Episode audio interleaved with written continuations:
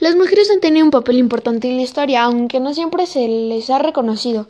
Juana de Arco es una de las primeras mujeres en destacar en una época donde la mujer era un poco valorada. Juana de Arco estuvo durante la pelea de los franceses y los ingleses. Francia, reconoció con el tiempo su increíble participación en la guerra. En 1920 fue declarada santa por el Papa Benedicto